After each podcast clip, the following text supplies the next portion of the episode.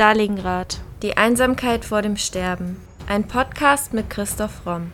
Der Autor spricht über historisch-politische Themen rund um Stalingrad und den Zweiten Weltkrieg. Thema der heutigen Folge: Werner von Blomberg, der Gummilöwe.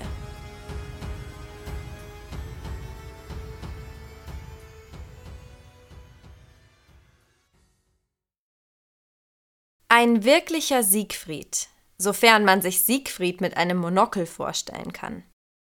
So sprach der Historiker John Wheeler Bennett über Werner von Blomberg.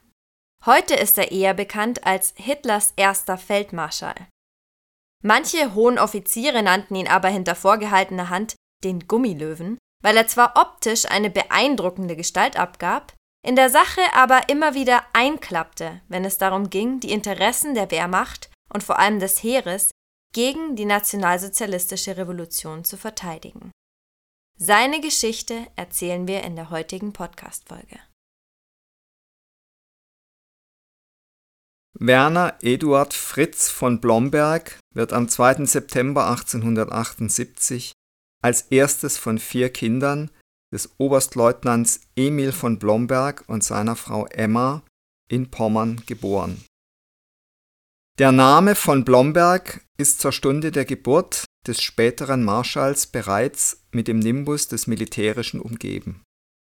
Der kleine Werner wächst mit den kollektiven Erinnerungen einer Familie auf, die fest an ihre soldatische Bestimmung glaubt und soldatische Werte in der Erziehung verabsolutiert. Als berühmtester Ahne des späteren Kriegsministers kann wohl Alexander von Blomberg gelten, ein entfernter Verwandter aus der freiherrlichen Linie der Familie. Aus Blombergs Aufzeichnungen lässt sich lediglich schließen, dass der Einfluss des Vaters streng und beherrschend war und dass Vater und Sohn aufgrund der seltenen Anwesenheit des Vaters ein eher distanziertes Verhältnis zueinander hatten. Im Fehlen einer präsenten Vaterfigur und im Mangel an Wärme und Stetigkeit eines dauerhaften Zuhauses mag der Ursprung seines Suchens nach einer Führerfigur liegen. Obwohl Blomberg nie im Detail über seinen Vater schreibt, finden sich zwischen den Zeilen einige Bemerkungen, die den Schluss zulassen, dass es zwischen Vater und Sohn einen Konflikt gab, der, wie Blomberg selbst es dargestellt hat, aus jugendlichem Überschwang resultiert haben mag. Sein Vater Emil war so etwas wie ein Trendsetter im preußischen Militär. Er hatte als Kadett die Gewohnheit, seine Schläfenhaare am Helmrand sorgfältig hochzubürsten und damit im Chor eine neue Haarmode zu kreieren. Man nannte das Blomberger. Und unter Blombergern verstanden die Kadetten alles, was der Verschönerung oder Bändigung der Haupthaare diente. Doch der Name Blomberg prägt sich auch schon bald in anderer Hinsicht in das Gedächtnis des Kadettenkorps ein denn der neue Kadett ist nicht nur gut aussehend, sportlich begabt und von freundlichem, ruhigem Wesen, somit angenehmem Umgang, sondern verspricht alsbald eine glänzende Karriere im Generalstab zu machen. Also das hier ist jetzt der Sohn schon gemeint. Tatsächlich übertrifft Blomberg mit seinen vielseitigen geistigen Interessen, seiner Aufgeschlossenheit für alles Neue sowie einem Bildungshunger viele seiner Kameraden was bereits zu diesem Zeitpunkt sein späteres Außenseiter-Image im Kreis der Generalität vorbereitete. Seine lebenslange intensive Beschäftigung mit in- und ausländischer Literatur ist äußerst ungewöhnlich für einen deutschen Offizier seiner Generation und gibt ihm etwas Unmilitärisches, das sich auch in seinen weichen Gesichtszügen widerspiegelt. Für viele ist er schon rein äußerlich der Idealtypus des preußischen Offiziers. Er ist eine auffallende und eindrucksvolle Erscheinung, soldatisch und gut aussehend, groß, blond und wagnerisch, ein wirklicher Siegfried, wenn man sich Siegfried mit einem Monokel vorstellen kann, so schreibt John Wheeler Bennett, ein Historiker. 1897 beginnt in Lichterfelde am Stadtrand Berlins, wie für viele Offiziere seiner Generation, Blombergs insgesamt 44 Jahre dauernde Laufbahn im aktiven Militärdienst. Die Kadettenausbildung, die er dort genießt, geschieht isoliert von der sozialen Wirklichkeit jener Tage und wird nur selten unterbrochen, zum Beispiel durch Ausflüge in das glamourös wirkende Berlin, das sehr im Kontrast zum streng reglementierten und disziplinierten Leben in Lichterfelde steht. Der junge Soldat Blomberg tritt am 13. März 1897 nach dem Besuch der Hauptkadettenanstalt als Sekondeleutnant in die preußische Armee ein. Er kommt dabei zum 1. Hannoverschen Füsilierregiment Nummer 73. In dem wird er dann durch die Umbenennung seines Dienstgrades am 1. Januar 1899 auch zum Leutnant ernannt. In diese Zeit fällt eine wichtige Veränderung im Denken des späteren Kriegsministers, die Blomberg wie folgt beschreibt. Als ich etwa zwei Jahre lang Offizier war, also etwa 20 Jahre alt, erlebte ich eine Erweckung, Sie führte mich nicht zum kirchlich-religiösen, sondern sie weckte mir Kopf und Herz für die Dinge des Geistes und der Seele. Ich glaubte, mir widerführe etwas ganz Besonderes. Ich sah mich zu einer begnadeten Minderheit hingerückt. Sicher war, dass nun hinter den Berührungen, die mir mein Beruf und Stand brachte, ein abgesonderter innerer Besitz bestand, in den ich mich wie in eine Zitadelle zurückziehen konnte. Ich konnte nun für mich allein sein und war stets begierig auf geistige Erlebnisse. (1904) stirbt Blombergs Vater an einem Herzleiden. Blomberg ist gerade mal 26 Jahre alt. Im gleichen Jahr findet Blomberg eine neue Bindung. Er heiratet am 20. April seine erste Frau, Charlotte Helmich, die ebenfalls einer Offiziersfamilie entstammt in der ruhigen und ausgeglichenen Charlotte sollte der spätere Generalfeldmarschall eine treue Gefährtin, die Mutter seiner Kinder finden. Und die Ehe gestaltet sich sehr glücklich. Charlottes Mutter ist wohlhabend, so dass Blombergs Lebensstil vor dem Krieg deutlich höher ist als der vieler seiner Standesgenossen. Auch in späteren Zeiten einer wirtschaftlichen Krise steht ihm die Schwiegermutter bei. Nach 1904 muss Blomberg dem neuen Familienleben in Hannover wieder den Rücken kehren, um sich Berlin und den ihn dort erwartenden Pflichten zu stellen. Unter der Trennung leidet die Familie sehr. Blomberg erträgt den Mangel an familiärer Sicherheit mit soldatischer Disziplin, da er auf eine Berufung in den Kern der militärischen Elite, den großen Generalstab, hofft. Im selben Jahr wird er zum Oberleutnant befördert und erhält die Kommandierung zur Kriegsakademie in Berlin. In der Zeit zwischen 1906 und 1914 ist er eben dann an der Akademie, die stark geprägt ist von Gedanken des Generalobersts Alfred Graf von Schlieffen, der von 1891 bis 1905 Chef des Generalstabs der preußischen Armee war. Dieser hat am Ende seiner Dienstzeit den sogenannten Schlieffenplan entwickelt, Grundgedanke des Plans ist ein rascher Angriff der deutschen Armee gegen Frankreich, wobei die gegnerische Armee durch einen Vorstoß über die Niederlande und das neutrale Belgien von Nordwesten her umfasst werden soll, während sich die deutsche Armee am elsass-lothringischen Festungsgürtel auf die Defensive beschränken sollte. Nach der Vernichtung der französischen Armee sollten die Deutschen dann im Osten zur Offensive übergehen. Bis 1914 verdichtet sich dieser Schlieffenplan. Auf die Studienzeit an der Kriegsakademie folgte ab dem 1. Oktober 1907 eine kurze Zeit bei seinem hannoverschen Regiment und am 1. April 1908 wurde Blomberg zum großen Generalstab kommandiert. Diese Eliteeinheit leitet die Entwicklung und Vorbereitung strategischer Pläne und ihre Präsenz bei den Kampftruppen in ganz Deutschland. Außerdem ist sie darauf ausgelegt, die wirksame Durchführung der Stabsbefehle im Krieg zu gewährleisten. Die Aufnahmeprozedur in diese Einheit ist sehr anspruchsvoll. Doch sollte sie Blomberg im Laufe seiner Karriere viele Möglichkeiten für die Zukunft gewähren. So schrieb Blomberg in seinen Memoiren über diese Zeit. Im März 1910 wurden zwei Kameraden und ich als Ausnahmen für ein drittes Jahr zur Dienstleistung kommandiert. Wir waren damals 13 Jahre Offizier und damit die jüngsten im Wettbewerb. Am Ende des dritten Kommandojahres konnte ich endlich die ersehnte Generalstabsuniform anziehen. Der Erwerb hatte mich viel Arbeit, Mühen und Schweiß gekostet.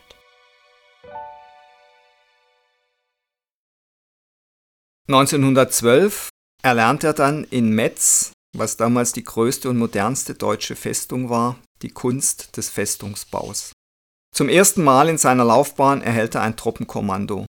Durch sein Interesse für andere Länder hat er mittlerweile hervorragende Englisch- und Französischkenntnisse und sein diplomatisches Geschick prädestiniert ihn dazu für Stabs- und Inspektionsreisen in andere Länder und die führen ihn zunächst nach Belgien und Frankreich, später nach Ungarn, England, Russland und in die USA.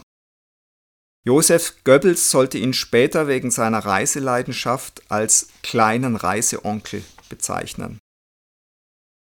1914 beschäftigt er sich schließlich mit der Entwicklung von Verteidigungssystemen, die gemäß Schlieffens Plan der Reduktion von Kräften dienen, die auf dem offensiven rechten Flügel der Westarmee eingesetzt werden sollten. Am 28. Juni 1914 werden dann in Sarajevo der österreichisch-ungarische Thronfolger Franz Ferdinand und seine Gattin durch einen bosnisch-serbischen Terroristen ermordet. Die anschließende Juli-Krise führt geradewegs in den Ersten Weltkrieg. Die Laufbahn Blombergs bis zum Ende des Ersten Weltkriegs war dadurch gekennzeichnet, dass er, von wenigen Truppenkommandos abgesehen, überwiegend in Stäben diente und den Schützengraben nur von weitem kannte. Der Stabsdienst und die Natur der Stabsarbeit hielten ihn fern von Truppe und Front, so dass er den Ersten Weltkrieg vorwiegend als Papierkrieg erlebte. Nach dem Krieg entwickelte er eine Neigung zu den romantisch-nationalistischen Vorstellungen der Freikorpsbewegung. Das überrascht insoweit, als es der Verallgemeinerung widerspricht, die Freikorps seien eine Sache junger Frontoffiziere gewesen.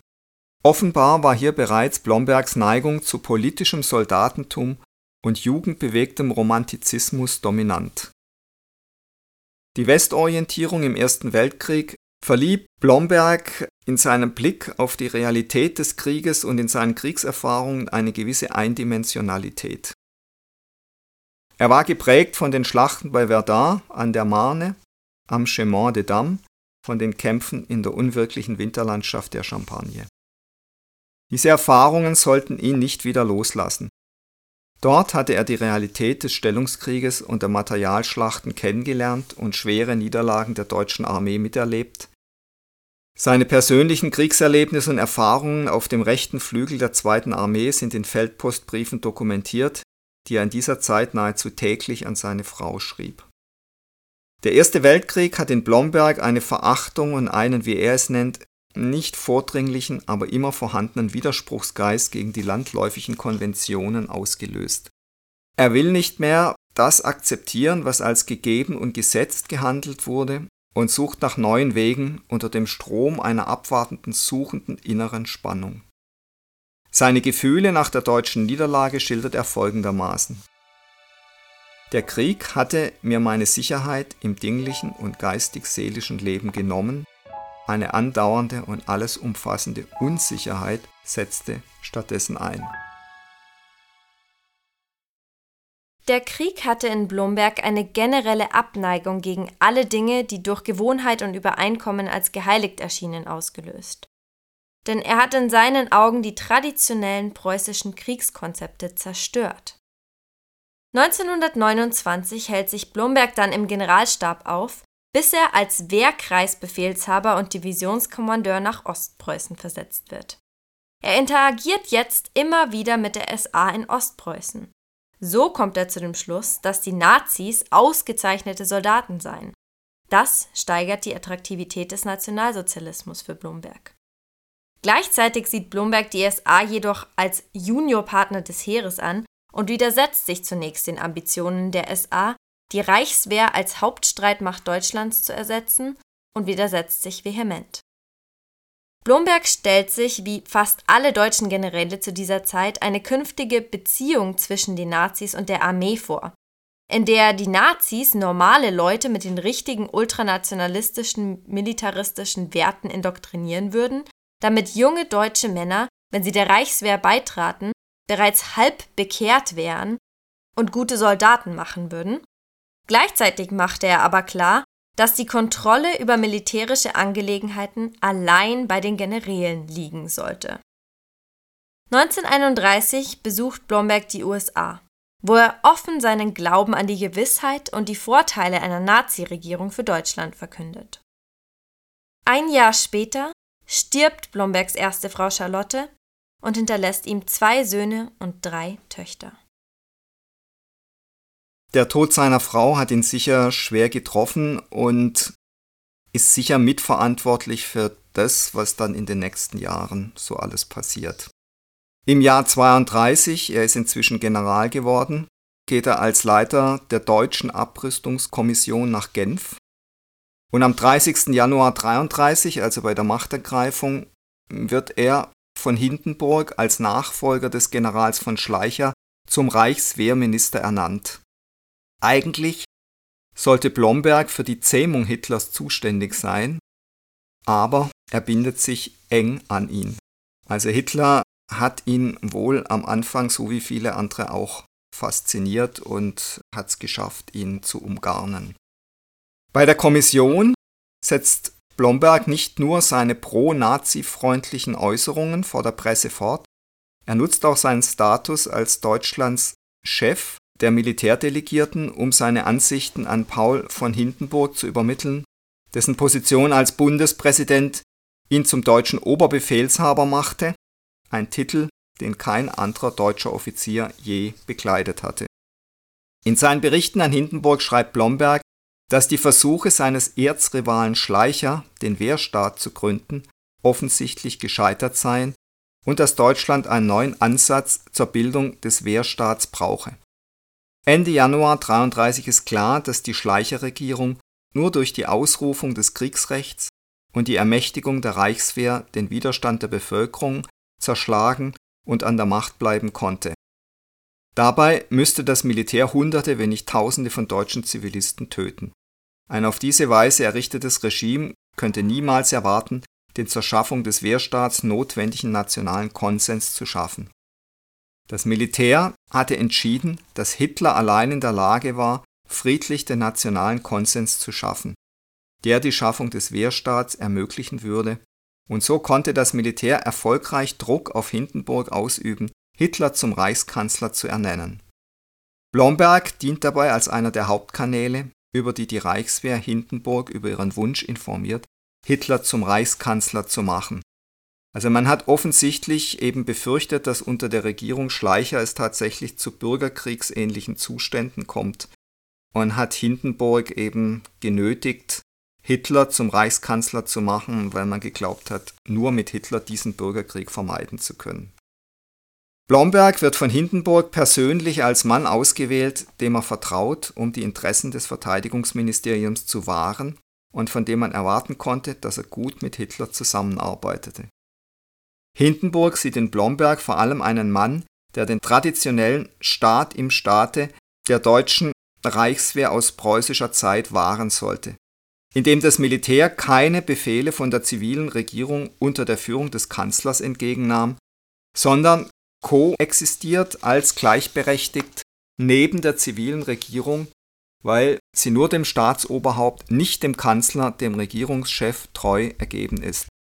Also das war ein Konzept, wo ganz klar sein sollte, dass die Reichswehr ja neben der zivilen Regierung gleichberechtigt ist und dass sie auch dem Reichskanzler, also in dem Fall dann Hitler, nicht unterteilt ist, sondern eben nur dem Staatsoberhaupt, also sprich Hindenburg. Das war eine Sache, die Hitler natürlich überhaupt nicht recht war, die er aber erstmal geschluckt hat, um an die Macht zu kommen, aber wie man dann ja sieht, hat Hitler auch das dann ziemlich schnell geändert. Als Reichswehrminister setzt Blomberg die schon vorher betriebene Aufrüstungstätigkeit in verstärktem Maße fort, nur jetzt eben unter nationalsozialistischer Flagge.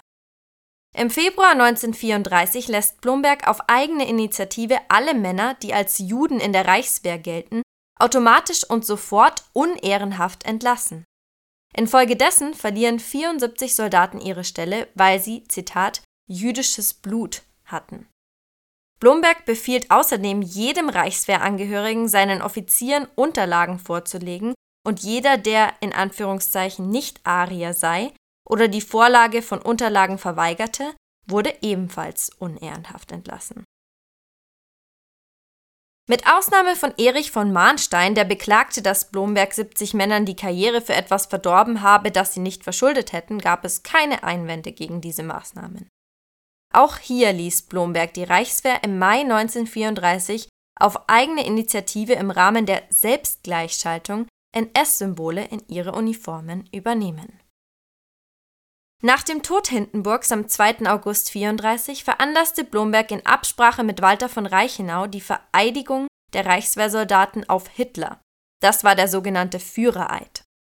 1935 überträgt ihm Hitler dann den Oberbefehl über die gesamte Wehrmacht, Heer- und Kriegsmarine sowie ab 36 auch über die neu aufgestellte Luftwaffe und er nennt Blomberg 1936 als ersten Soldaten der Wehrmacht zum Generalfeldmarschall.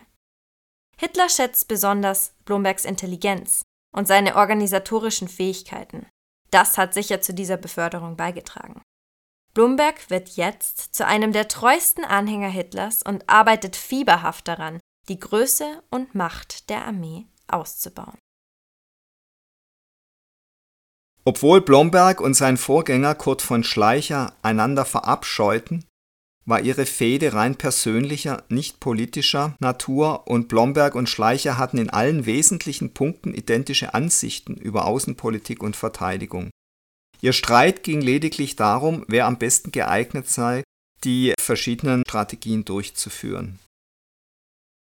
Und dann ist natürlich auch so, dass Schleicher im Zug vom sogenannten Röhmputsch 1934 erschossen wird und Blomberg diesen unliebsamen Rivalen dann los hat. Und er hat auch ganz offensichtlich da kein Finger für Schleicher gerührt. Am 30. Januar 1937 erhält Blomberg das goldene Parteiabzeichen der NSDAP und er ist ab da auch Mitglied in der Partei.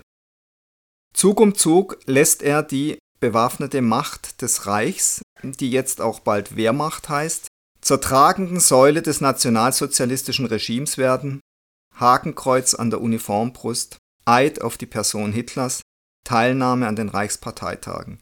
Blomberg ist immer die treibende Kraft. Blomberg scheint immer davon ausgegangen zu sein, dass er das Vertrauen Hitlers hat und dass der Reichskanzler in militärischen Fragen auf ihn hört. War es nicht Hitler gewesen, der 1934 durch die Ausschaltung der SA das Heer als alleinigen Waffenträger der Nation bestätigt hatte es gibt dann nur einen Punkt, wo Blomberg Hitler widerspricht. Und das ist, als Hitler das im Aufbau befindliche Heer schon 1937-38 in einen Krieg gegen die Tschechoslowakei schicken will. Und da wird der 1936 zum Generalfeldmarschall ernannte Blomberg zögerlich. Er sieht den rechten Zeitpunkt noch nicht gekommen. Anders als etwa der Generalstabschef des Heeres, Ludwig Beck, der ja dann auch später in den Widerstand geht, tritt Blomberg aber deshalb nicht zurück. Ganz, wie es eben seinem Spitznamen Gummilöwe entspricht, ist er letztlich bereit zu tun, was sein Führer von ihm verlangt. Eine weitere Ausnahme, in denen sich der Gummilöwe Blomberg nicht biegen ließ, war 1936. Hier erklärte Adolf Hitler in einer geheimen Denkschrift zum Vierjahresplan, die Wehrmacht müsse in vier Jahren einsatzfähig, die deutsche Wirtschaft in vier Jahren kriegsfähig sein.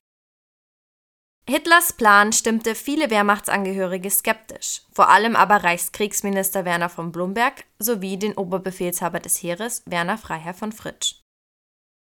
Die beiden hielten den anvisierten Aufbau der Wehrmacht zu einer modernen und schlagkräftigen Armee innerhalb von nur wenigen Jahren für kaum realisierbar.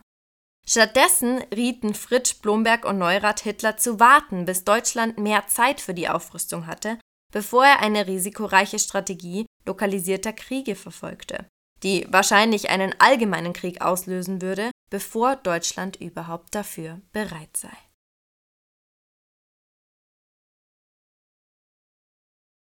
Blomberg und auch Fritsch scheinen beide von Wirtschaft nicht so viel verstanden zu haben, weil Hitler war natürlich unter Druck, weil dieses ganze Aufrüstungsprogramm natürlich auf Kredit lief. Also Hitler hat eigentlich Geld drucken lassen, um diese gigantische Aufrüstung zu finanzieren. Und es war ja auch klar, dass irgendwann die Gläubiger dastehen und das Geld zurück wollen. Und dann wäre Hitler pleite gewesen, wenn er eben bis dahin nicht einen erfolgreichen Krieg angezettelt gehabt hätte, wo er dann eben wieder Gewinne aus den besiegten Ländern hätte rausziehen können. Dieser Druck, unter dem Hitler stand, war wohl der deutschen Generalität weitestgehend nicht klar oder man wollte davon eigentlich keine Kenntnis nehmen. Blomberg kümmert sich stattdessen um sein Privatleben. Er ist verwitwet und im Januar 38 kündigt er Goebbels persönlich an, zu dem er zu dem Zeitpunkt ein beinahe freundschaftliches Verhältnis hat, dass er eine junge Frau kennengelernt hat. Und Goebbels schreibt darüber in seinem Tagebuch, Blomberg gesteht mir errötend, dass er demnächst wieder heiraten will, und zwar ein junges Mädchen aus dem Volke.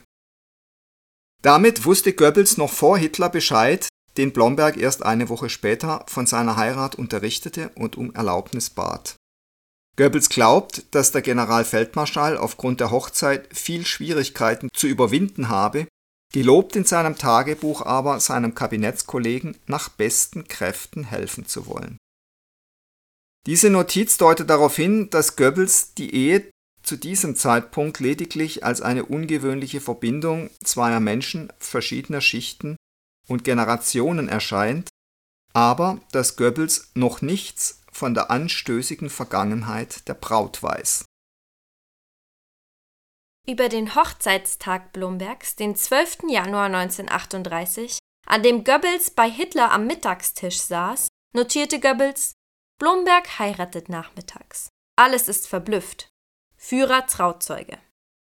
Vermutlich ist Goebbels überrascht, weil er, wie die anderen Mittagsgäste in der Reichskanzlei, erst so spät, nämlich am Tag der Hochzeit, von der unmittelbar bevorstehenden Trauung erfahren hat. Er war außerdem nicht geladen und wusste wohl auch noch nicht, dass Hitler als Trauzeuge fungieren werde. An beiden Tagen zuvor ist Goebbels zwar mit Hitler zusammen gewesen, doch offenbar hatte Hitler ihn nicht über die Hochzeit informiert. Er wiederholt im Tagebucheintrag über den Hochzeitstag seine Befürchtung, dass Blomberg schon noch einige Schwierigkeiten werde überwinden müssen. Aber noch immer deutet nichts darauf hin, dass Goebbels über den bevorstehenden Skandal Bescheid weiß. Später im Januar 1938 erscheint nämlich in der deutschen Presse ein Bild von Werner von Blomberg. Zu diesem Zeitpunkt ist er deutscher Kriegsminister und somit der Inbegriff des Kriegers in Hitlers Militärstaat. Die Fotografie zeigt den fast 60-jährigen Generalfeldmarschall auf der Hochzeitsreise mit seiner jungen zweiten Frau bei einem Besuch im Leipziger Zoo vor dem Affenkäfig. Er ist in Zivil gekleidet, führt am rechten Arm die Gattin, am linken trägt er ihre Handtasche. Diese Veröffentlichung löst eine Welle des Spotts in den Kasernen und Casinos über den Gummilöwen aus, wie Blomberg immer noch genannt wird. Doch es kommt noch schlimmer. Ein Berliner Polizist erkennt in der jungen Marschallin auf dem Foto ein Mädchen, das früher einmal in seiner Kartei als Prostituierte geführt worden war. Sie ist blond und attraktiv, ihre Pornofotos erfreuten sich zu dieser Zeit also wachsender Beliebtheit. Zu ihren Kunden zählte nun eben auch der liebesdurstige Witwer, der immer mehr eine Monopolstellung in Margaretes Bett und Freizeit begehrte, Werner von Blomberg. Dieses Mädchen bleibt den deutschen Historikern aber bis heute eine dunkle und rätselhafte Figur. Kein Chronist der Blomberg-Fritsch-Krise erforschte bislang Herkunft und Tätigkeit Margarete Guhns, und Dokumente, die über sie Auskunft geben könnten, bleiben bisher ungelesen. Die Historiker heute kennen nicht einmal Frau Kruns richtigen Vornamen. Sie figuriert in deutschen Geschichtsbüchern meist als Erna oder Eva. Sie schreiben ihr falsche Berufe zu und unzutreffende Motive. Auch die Geschichte des Blomberg-Sturzes wird oft mangelhaft nachgezeichnet. Man kann sich allerdings des Verdachts nicht erwehren, weil kurz darauf hat ja Fritsch wegen einer homosexuellen Geschichte auch seinen Job verloren, dass möglicherweise Blomberg diese junge Prostituierte vielleicht vom SD, vielleicht aus der Ecke Heidrich Himmler zugespielt worden ist. Also dass man ihn diskreditieren wollte, weil er eben gegen den Krieg war und weil natürlich es für Hitler nachher sehr vorteilhaft war, als Blomberg und Fritsch weg waren, dann konnte er nämlich den Oberbefehl übers deutsche Heer übernehmen. Und insofern, ja, kann man fast nicht glauben, dass das alles wirklich nur ein für Blomberg sehr nachteiliger Zufall war. Der Polizist, der das alles entdeckt, macht dann weiter und eine Akte mit pornografischen Aufnahmen von der neuen Frau Blomberg tauchen auf. Eine Sittenaffäre ist geboren, aus der der größte Skandal des Dritten Reiches werden soll. Die noch heute von Legenden umrankte sogenannte Blomberg-Fritsch-Krise endet in einem Fluidum von Gerüchten um ein Komplott gegen den Minister und dessen Sturz. Über das erste Gespräch mit Hitler und Göring am 25. Januar 38, bei dem der Fall Blomberg thematisiert wurde, notierte Goebbels in sein Tagebuch Gespannte Stimmung, unangenehme Lage um Blomberg, noch nicht geklärt. Also es scheint zumindest so zu sein, dass Goebbels in diese Intrige nicht verwickelt war aber wenn es eine Intrige war und sie stattgefunden hat, dann wusste Hitler mit Sicherheit Bescheid und dann wäre es besonders perfide gewesen, also auch noch als Trauzeuge von Blomberg aufzutreten. Blomberg wurde binnen weniger Tage entlassen und von Hitler erst einmal ins Ausland abserviert. Admiral Erich Räder entschied, dass Blomberg Selbstmord begehen müsse, um seine Ehe zu sühnen und schickt einen Offizier nach Italien, der den Blombergs auf ihren Flitterwochen folgt und beharrlich und erfolglos versucht, Blomberg zum Selbstmord zu nötigen. Der Beamte versucht sogar, Blomberg eine Waffe in die Hände zu drücken, aber der lehnt es ab, seinem Leben ein Ende zu setzen. Den Zweiten Weltkrieg im Dunkeln verbringend wird Blomberg 1945 von den Alliierten verhaftet und sagt später in den Nürnberger Prozessen aus. Er verschwindet völlig aus dem öffentlichen Leben er ist aus den Höhen der Macht in die Tiefen der Verdammung gefallen. Das abrupte Ende der Karriere des Kriegsministers markiert das Ende aller Träume der preußisch-deutschen Militärelite, sie könne Politik und Kurs des Dritten Reiches entscheidend mitbestimmen. Das Amt des Reichskriegsministers wird gestrichen. Hitler persönlich übernimmt am 4. Februar 38 den Oberbefehl über die Wehrmacht, die er damit endgültig entmachtet hatte. Blomberg selbst durfte auch im Zweiten Weltkrieg nicht mehr in den Dienst zurückkehren, woran er zerbrach. 1945 wird Blomberg von den Alliierten inhaftiert. Im Nürnberger Hauptkriegsverbrecherprozess wird er als Zeuge berufen. Während der Haft verschlechtert sich Blombergs Gesundheitszustand rapide. Er sieht sich der Verachtung seiner ehemaligen Kollegen und der Absicht seiner jungen Frau gegenüber, ihn zu verlassen. Möglicherweise zeigt er bereits 39 Symptome einer Krebserkrankung, das ist jedoch nicht gesichert. Am 12. Oktober 1945 vermerkt er in seinem Tagebuch, dass er etwas über 72 Kilogramm wiegt. Am 20. Februar 1946 wird dann bei ihm Darmkrebs diagnostiziert. Resigniert von seinem Schicksal und außerdem noch von Depressionen geplagt, verweigert Blomberg die letzten Wochen seines Lebens die Nahrungsaufnahme. Er stirbt dann am 13. März 1946. Sein Leichnam wurde ohne Zeremonie in einem nicht gekennzeichneten Grab beigesetzt. Seine sterblichen Überreste wurden dann später in seiner Residenz in Bad Wiessee eingeäschert und schließlich beigesetzt.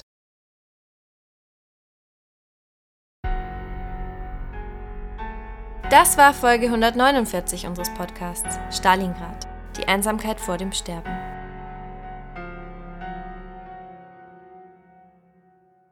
Und jetzt seid ihr dran, liebe Stalingrad Podcast-Fans. Wir freuen uns sehr, dass euch unser Podcast auch nach über zwei Jahren noch so gut gefällt. Damit es auch so bleibt, wollen wir von euch hören.